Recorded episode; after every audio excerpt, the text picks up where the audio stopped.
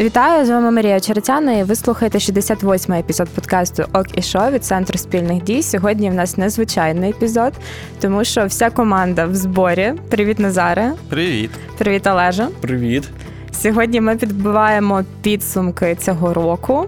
Що вдалося і що не вдалося зробити владі. Ми хочемо визначити п'ять найбільших перемог і п'ять найбільших таких поразок. І почнемо ми, напевно, з поганого. Чи з хорошого? З чого почнемо? Погано. Дуже добре. Хороше залишимо на кінець. Добре, будемо починати з поганого. Олеже Назар, як ви думаєте, що б ви визначили такою найбільшою поразкою влади за цей рік? Ну, найбільше, мабуть, те, що ця влада так і не навчилася бути владою. Часто доводилось чути від представників і президентської команди, і лідерів парламентської більшості е, про те, що є якісь процедури, регламент, конституція, закони, які їм заважають втілювати обіцянки. Одразу ж з цього виникає кілька питань. А навіщо ви обіцяли те, що не дуже можливо виконати? Адже будь-яка влада йде для того, щоб втілювати конституцію, а не підлаштовувати її під свої потреби. Е, друге, чи треба було взагалі йти, якщо ви не вмієте користуватися тими засобами, які є в державі? Ну, Жодна держава не є досконалою, але треба знаходити завжди якісь виходи і в рамках правил. На жаль, е, гра в рамках правил це точно не те, за що можна похвалити Володимира Зеленського і всю його моновладу. Тому, як на мене, влада не навчилась такому банальному бути владою, користуватися інструментами влади і приймати правильні рішення. Мені здається, що в них особливо той прикладу не було в кого вчитися в плані української історії. Це нормальна історія взагалі для української влади, на жаль. Олеже, а що ти думаєш? Ну, продовжуючи тезу Назара, е, я бачу, що е, влада насправді перестає бути моновладою. Тобто, вже досить часто законопроекти не назбирують необхідних 226 і більше е, голосів від саме представників пропрезидентської партії. Тепер їм треба досить часто знаходити голоси в депутатських груп довіри за майбутнє, яких пов'язують з олігархами. Хоча при цьому президент Володимир Зеленський Зеленський обіцяв не працювати з олігархами і взагалі з ними боротися. Е, супроводжується це тим, що всі, хто не згоден. Публічно з позицією президента, всі, хто її публічно критикують, або є більш медійними, ніж сам президент, просто викидаються з команди. Тобто, можемо тут згадати Дмитра Разумкова. Згадати і послухати от його нещодавно цитату в інтерв'ю, як він критикує пана Зеленського коли в нас іде війна, коли в нас йде напруження на кордонах з нашою державою, так? А президент займається тим питанням, чи забирати, чи не забирати мандат, ну це вже смішно. Але Олеже, це поразка для влади чи для нас? От що це для нас, українців, означає?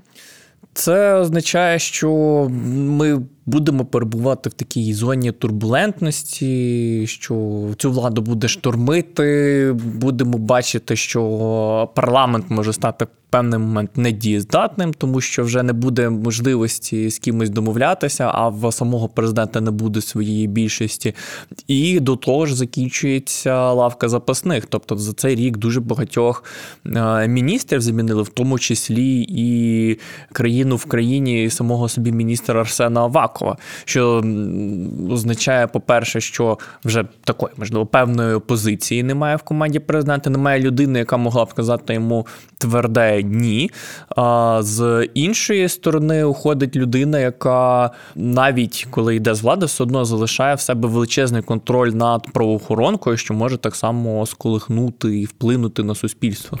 Якщо ми вже говоримо про Арсена Авакова, мені вслідом згадується Напевно, наступна така поразка це те, що відбувається з силовим блоком. Взагалі в нас на зараз що там відбувається? Поясни, будь ласка. Проблема в тому, що не відбувається майже нічого нового. Це так нам реформи обіцяли. Так, замість того, щоб реформувати силові структури, починаючи від СБУ, від якого ну об'єктивно великою мірою залежить виживання держави, і довести до пуття ці всі новостворені антикорупційні структури. Президент е, просто використовує силовиків як кришку в банці з павучками, а павучки це його підлеглі там зі слуги народу, Кабміну, адміністрації президента. Йому потрібна нереформована СБУ, ручне ДБР, не сильно працюючі антикорупційні органи, саме для того, щоб могти в ручному режимі вирішувати, кому ми сьогодні вручаємо підозру, кому не вручаємо. Тому реформ як таких не відбулося. Служба безпеки залишається нереформованою вже от майже 8 років війни і Але Там же був якийсь законопроєкт, який навіть ухвалили в першому читанні. Е, Так, і вже, певно, десь рік збираються його прийняти в другому читанні, але ніяк не можуть виписати текст, щоб в результаті реформи ніяких суттєвих змін службі безпеки не сталося. Просто перейменовують департаменти, переставляють керівників. Ну, наприклад, для СБУ суть питання в трьох найважливіших речах: перше, забрати в СБУ функцію контролю за національною економікою. Тут нам кажуть, ми забираємо, забираємо, але гоп, ховають ті ж повноваження під захист критичної інфраструктури. Тобто стара суть з новою вивіскою. Приблизно те саме намагаються зробити з департаментом по боротьбі з корупцією. У нас вже є купа антикорупційних органів, але СБУ теж Я вже хоче. плутаюсь серед них, якщо чесно. Так, я думаю, пересічні люди, які на відміну від нас взагалі не мають щоденного контакту з владою, вони вже взагалі не розуміють це все. НАБУ, НАЗК, ДБР, хто за що відповідає. Ну і це проблема. Ну і третє, це те, що відбувається в самому ДБРі, про який ми щойно згадали. Він перетворився просто на такий каральний інструмент в руках президента. Е, Замість нового такого модного, е, сервісного чи то прогресивного органу він став просто інструментом тиску на політичних опонентів. Ну, Ми пам'ятаємо, що ДБР в нас попередні місяці чотири жило в Київській е, міській державній адміністрації, бо Віталій Кличко, один з ймовірних конкурентів Зеленського на президентських виборах. Зараз ДБР примудрилось висунути підозру Петру Порошенку. Ну, не будемо казати, що в нас є якісь святі політики, але навіть беручи ті обставини, що в нас величезне російське військо зараз стоїть на кордоні, ну, мабуть, найгірший час для такого рішення. Ну і тим більше і західні наші партнери вже вказали на те, що якби попахує політикою, все-таки, а не криміналом. І багато експертів міжнародних. Ну і останнє це антикорупційні органи. Коли це все починалося в 2014 році, нам казали, от вони будуть боротися з елітарною, з політичною корупцією. Ти там дивишся, якогось там директора державного підприємства посадили. Ну, стоп, стоп. Це ж не для того ми їх створювали. Де, Для посадки. Та, та посадки якісь там є, але де судді, де ті ж самі прокурори інших прокуратур, де народні депутати, де міністри. Ну, причому, що з ДБР почалося все ще в 19-му році, тоді, коли його начебто перезапустили, тому що постійний керівник Роман Труба був неефективний, взагалі корупціонер і взагалі дуже поганою людиною. За два роки в ДБР змінилося три виконувача обов'язків, і тільки осінню цього року умудрилися оголосити конкурс на посаду керівника ДБР. Так, але так виглядає, що ДБР вже самому труба, е, судячи по тому, що там відбувається. Ну і також треба, мабуть, згадати те, на що починають перетворюватися інші ці новомодні органи, теж НАЗК. Це орган, в якого там кілька статей в профільному законі про те, який він незалежний, яка складна процедура обрання керівництва, контролю за його діяльністю, аполітичність і оце все. І трампам-пам, його керівник їде на партійний з'їзд Слуги народу в Трускавець. Оце так так.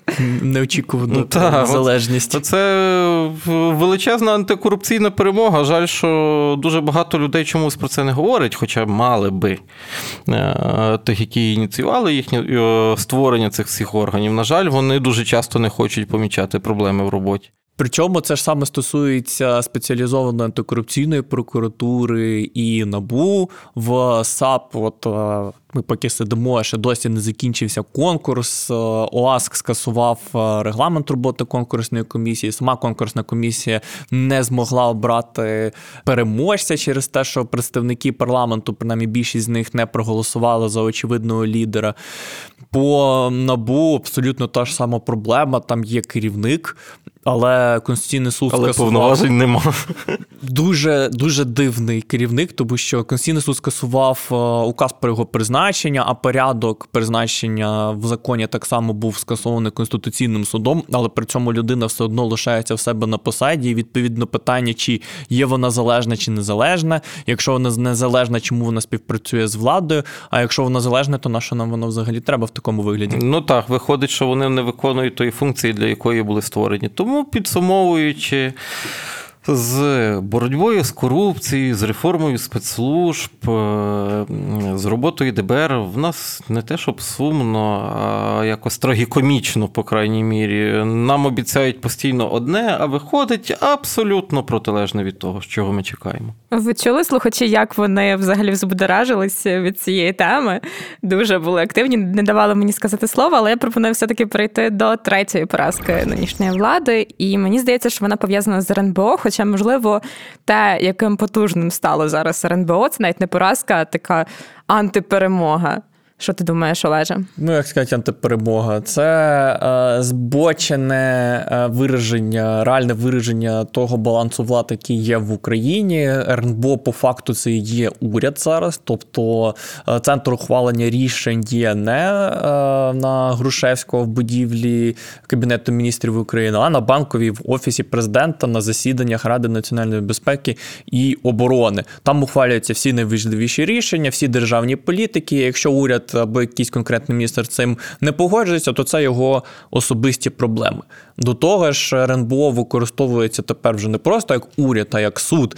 Тобто можемо згадати за цей рік санкції проти власних громадян, санкції на українські підприємства, що теоретично виборці могли оцінити, мовляв, на кінець то прийшла боротьба з цим клятим олігархатом і цими злочинцями. З цим клятим Медведчуком я пам'ятаю, як в мене оточення почало казати, що вау, Зеленський став такий проукраїнський. Це працює приблизно так само, як споживанням фастфуду. В гамбургерах чи в шаурмі є дуже багато всякого смачного через те, що там є жири, всякі соуси. Але проблема в тому, що це шкідливо і не може повноцінно замінити нормальну їжу. Так само накладення санкцій не може замінити повноцінних розслідувань, е, нормального судового процесу і вироку суду по тих справах, е, по яких нам обіцяють, що ми колись там десь побачимо е, в суді, нарешті, вирок по справах Медведчука і багатьох інших, на кого накладені санкції. Президент і не може, і не хоче цього пробувати якось дати людям, того, що називається справедливість і правосуддя. Тому хоче підмінити це правосуддям е, власної волі чи власної руки і перетворює РНБО на якийсь квазісудовий орган, який, в принципі, суворо заборонено робити за Конституцією України. Це взагалі страшна історія. Якщо ви сумніваєтесь в цьому, то я рекомендую послухати один з наших випусків Окішо, де ми говоримо про те, що стало з Білорусією, яка не пам'ятає, що таке баланс влади, і де пан Лукашенко вирішує сам, що і як йому робити. А ми приходимо до четвертої поразки влади, і е, чи можемо ми Олежа назвати конституційні кризи? Цією поразкою. Я б сказав би, що в Україні в принципі не було конституційних криз, попри це скандальне рішення суддів КСУ по електронному декларуванню, де вони максимально косокриво все зробили і взагалі скасували всю систему електронного декларування. Але криза почалася якраз в той момент, коли в ситуацію вирішив втрутитися президент. Хотів і... як краще, точніше, хотів собі рейтингів і е, вирішив скористатися народним невдоволенням для того, щоб е, отримати собі чергові електоральні бали і узурпувати зовсім трошки владу.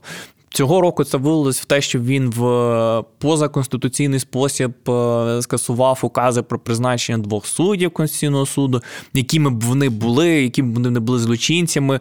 Е, досі багато хто говорить про те, що вони працюють на Росію. Але, будь ласка, де де хоча б якісь докази, де рішення суду, де вироки, тобто, хоч ви голослівно звинувачуєте людину, як би ви до неї не ставилися, навіть якщо вона працює на Росію, все одно мають бути якісь докази цього. Так, тому що ми не Росія, ми не можемо собі дозволити запускати таке ж свавілля, як і в ній. Інакше який сенс в восьми роках боротьби, яка вже триває, яка буде тривати ще дуже-дуже довго. Ну, Ми не маємо перетворитися в процесі реформ на те, від чого ми намагаємося стекти. Але при цьому ми досить швидко перетворюємося. Оце от е, дуже схоже до Росії автократію, бо е, навіть на прикладі Конституційного суду звільнили двох суддів начебто на їхнє місце призначили конкурси, вже навіть є переможці. Благо Конституційний суд відмовився е, приймати в них присягу. Є суддя Конституційного суду, призначений Верховною Радою е, Віктор Кичун, який з трибуни Верховної Ради виступав за обмеження повноважень Конституційного суду як надмірної такої судової інституції. І неодноразово, що для мене важливо, наголошував про свою вдячність партії Слуги народу і президенту за те, що він отримав призначення. Така краса, як незалежно звучить. Так, дуже незалежно, політично не заангажовано. Абсолютно. Людина з першої спроби, е, ще не не будучи призначеною на посаду, вже порушила в принципі все, що могла, і нічого. нічого. Президент тут проблеми не бачить, загроз нацбезпеці, е, іншої дурості, якою здебільшого нас адміністрації президента зараз прикриваються, не помічає. Все нормально, хороший чоловік. Тобто баланс влад нам не треба, нам треба лише слухняні органи, які виконують те, що їм скажуть. Окей, п'ята поразка. Давайте запропонуйте кожен по одній. Е, я б сказав би про місцеве самоврядування і стосунки офісу президента з мерами міст, особливо з Віталієм Кличком, мером е, міста Києва. Ну, я пригадую, як е, Віталій Кличко критикував карантинні обмеження, і йому запропонували, по-моєму, звільнитися. Та причому запропонував е, е, Денис Шмигаль, прем'єр-міністр. І вперше я побачив, що він умудряється публічно оголошувати якісь зауваження до мерів, до керівників как би, якихось інституцій. І ми навіть бачимо результати цього, як казав е, пан Назар, що ДБР таке враження прописалося в е, Київській міській державній адміністрації. Систематично ледь не щодня ми чуємо про чергові обшуки, огляди, якісь підозри в привласненні коштів, привищенні повноважень, тощо, тощо. Це вже навіть для Віталія Кличка, напевно, стало буденністю. Я думаю, Віталій вже там знає всіх ДБРівців, святкують разом день народження, пам'ятні дати. Може і на Новий рік будуть збиратися разом.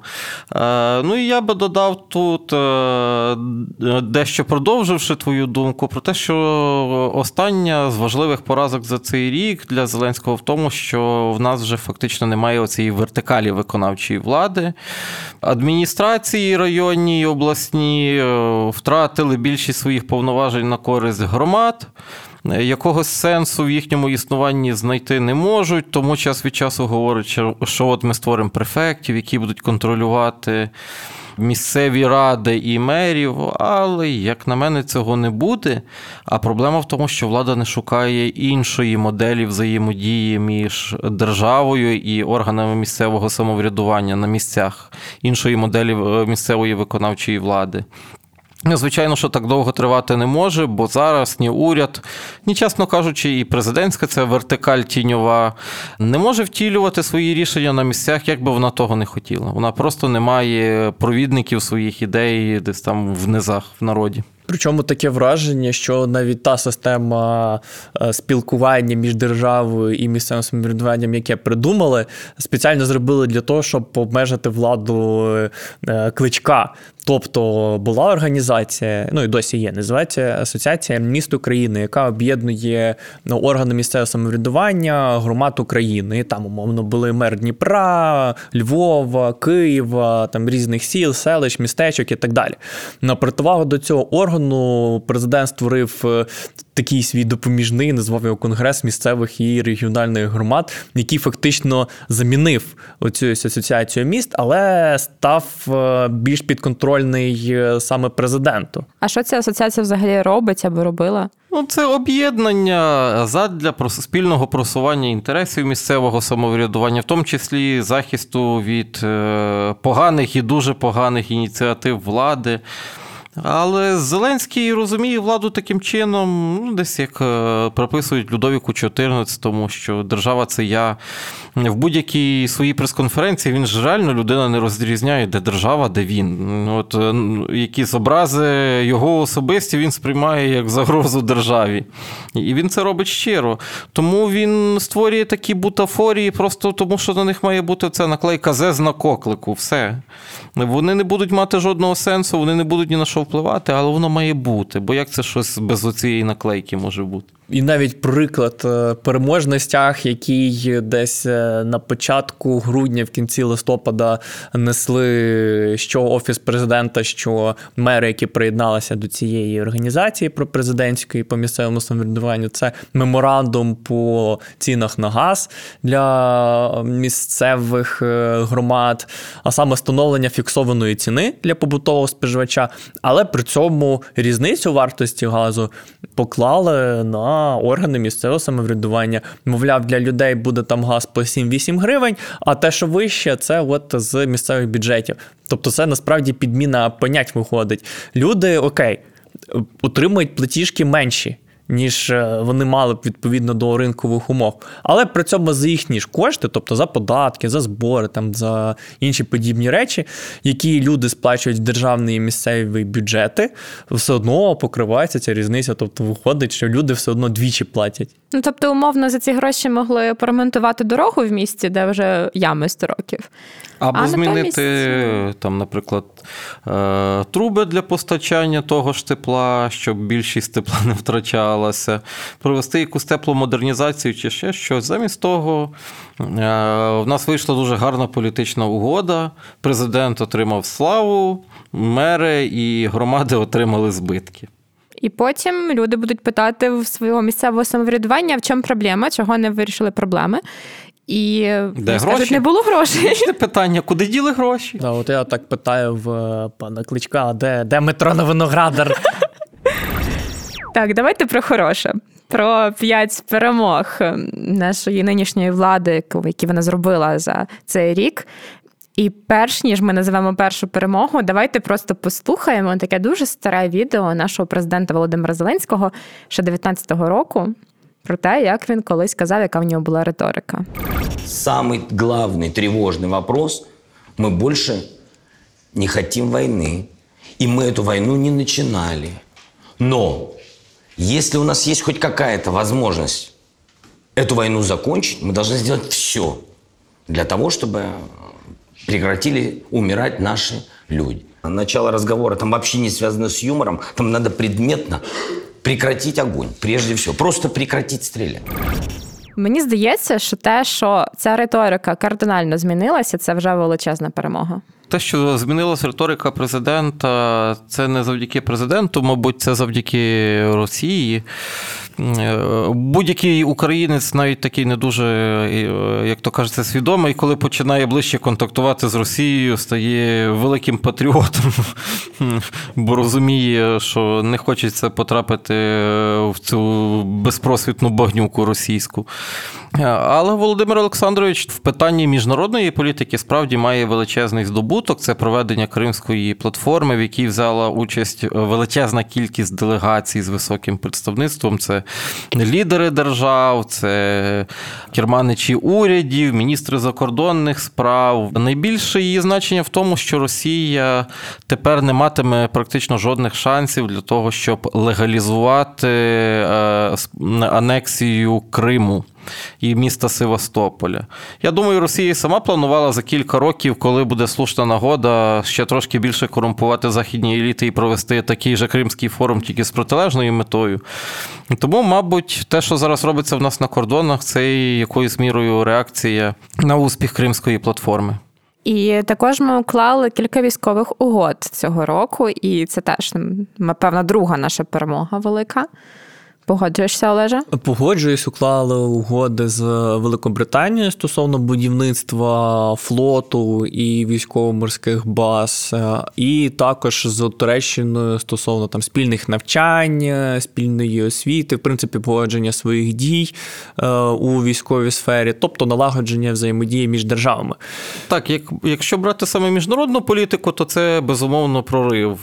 Великобританії після Брекзиту дуже багато що змінилося. Вона намагається намагається шукати історії успіху локальні, шукати собі регіональних партнерів в Європі. Добре, що Україна, очевидь, потрапила в цей список, бо Британія все-таки сильна і давня держава, тому для України це величезний плюс. Ну і так само Туреччина зараз це фактично регіональний лідер на Близькому Сході, в Чорноморському регіоні, тому взаємодія з нею це завжди корисно. Але. Якщо брати саме військову складову, то я все-таки є противником тієї думки, що флот для нас зараз е, є пріоритетом. Мабуть, краще б було пошукати, де прикупити винищувачів. Е, вони для нашої е, ситуації були б куди актуальнішими, ніж якісь там корвети чи менші кораблі і катери, які ми будемо замовляти в Британії і в Туреччині. Отже, ще тут знайшов негатив. Ну, трошки. Трошечки. Наступне вакцинація триває, і це однозначно позитивно. Але чи можемо ми сказати, що її темпи це перемога для нас? Е, темпи насправді сумні. Нещодавно дивився там близько 45% дорослого населення е, вже вакциновано, то наче б непоганий результат. Але якщо подивитися по країнах Західної Європи, по тому ж Ізраїлю, в якому вже взагалі четверту дозу починають е, вводити, то очевидно, що ми відстаємо. Ну і тут владі потрібно віддати належне за інше, що все-таки станом на сьогодні понад 40 мільйонів доз вакцин вже є в Україні. Україні. Тобто влада свою е, частину свого завдання виконала, вакцинами вона забезпечила. Питання, що робиться в голові деяких наших співгромадян, які там інтернету начитали, з друзів наслухалися і не хочуть йти вакцинуватися, але загалом. Е, безумовно, те, що вакцини є, і те, що вакцинація проводиться, це великий плюс. Але ж як ти думаєш, все-таки оця вакцинаційна тисяча вона допомогла популяризувати вакцинацію? Чи поки що рано про це говорити? Думаю, що це можна буде побачити в перспективі, але як мінімум купити лояльність окремих людей. Я думаю, що в принципі... Які сидять за цим столом, наприклад. В принципі, да. Тих, хто вже накупив книжок за неї, так. Але загалом, тобто, навіть якщо згадати, яким чином це все відбувалося, в 2020 році взагалі ніхто не давав гарантій, коли і скільки доз отримує Україна.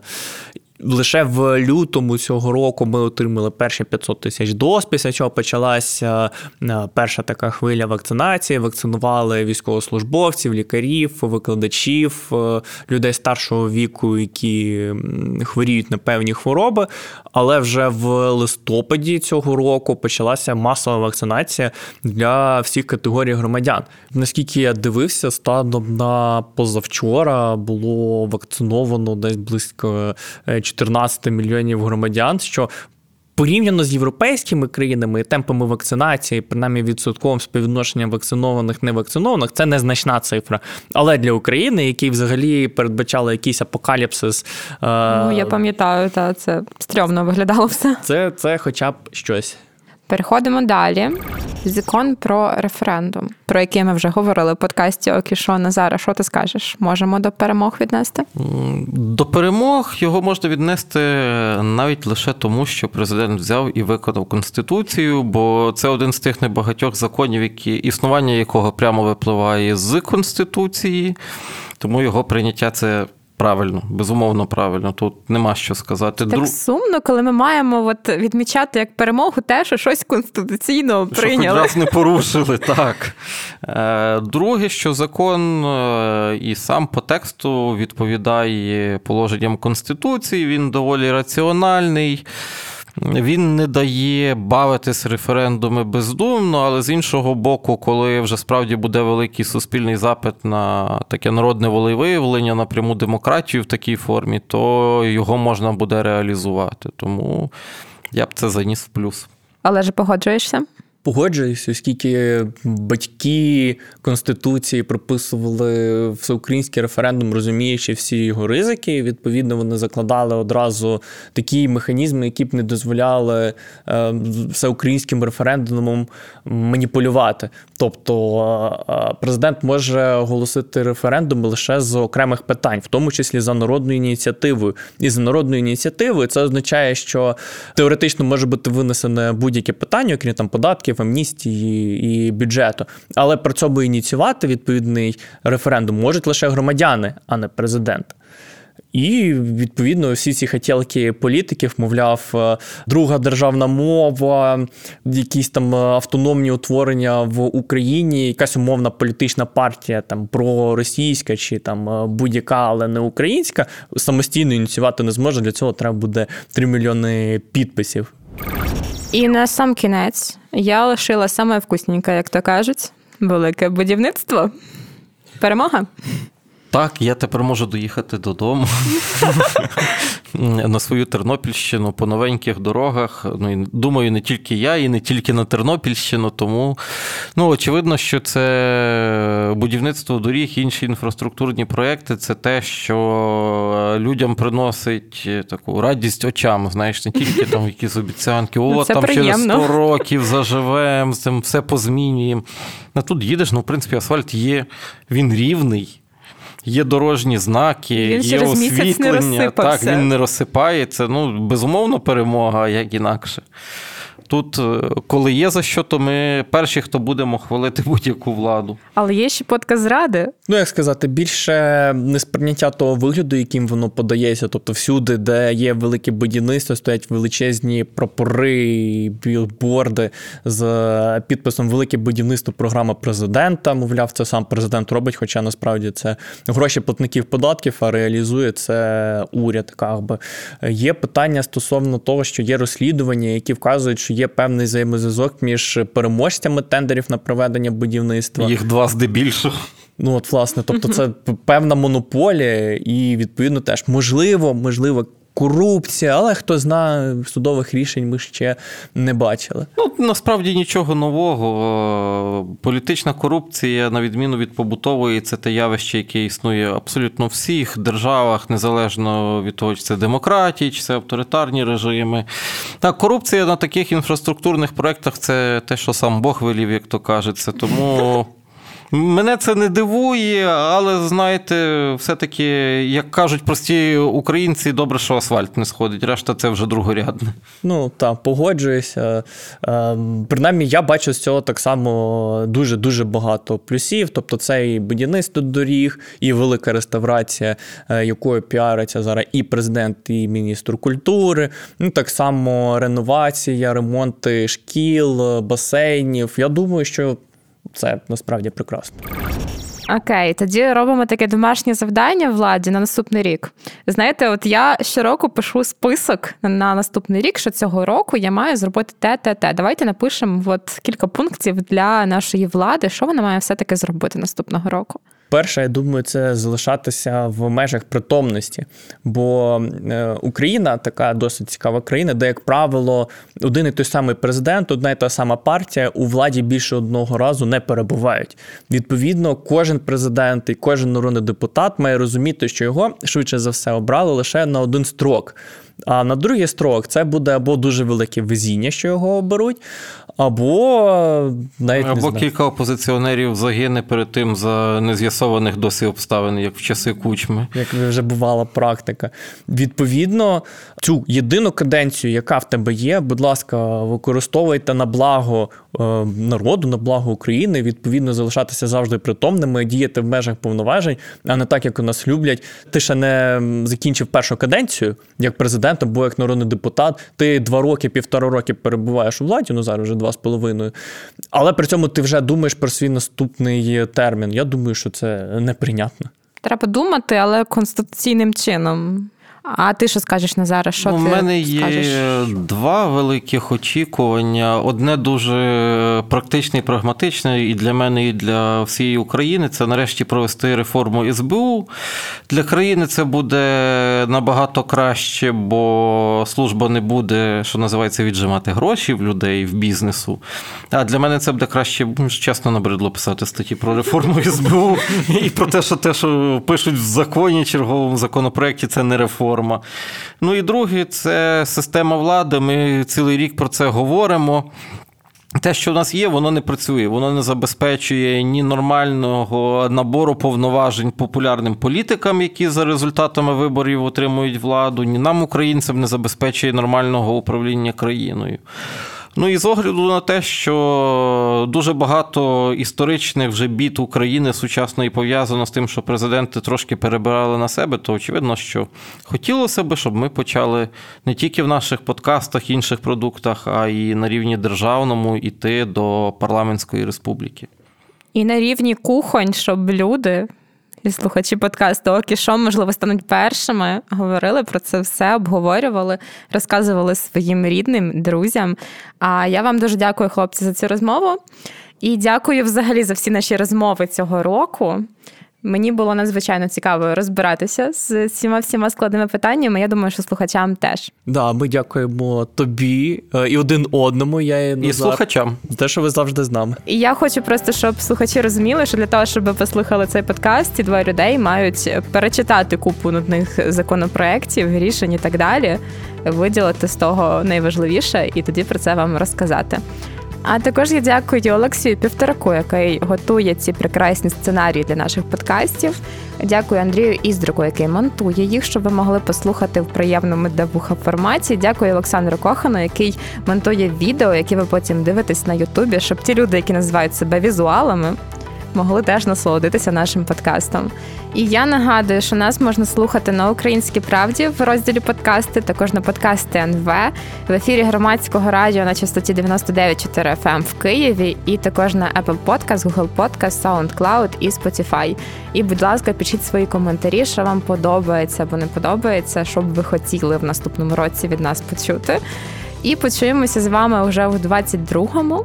Бажаємо вам гарно провести свята і сподіваємося, що наш подкаст дасть вам багато аргументів до новорічного столу, тому що точно хтось почне розмову про політику і стан справ у державі. Дякую, що слухаєте нас, і почуємося в новому році.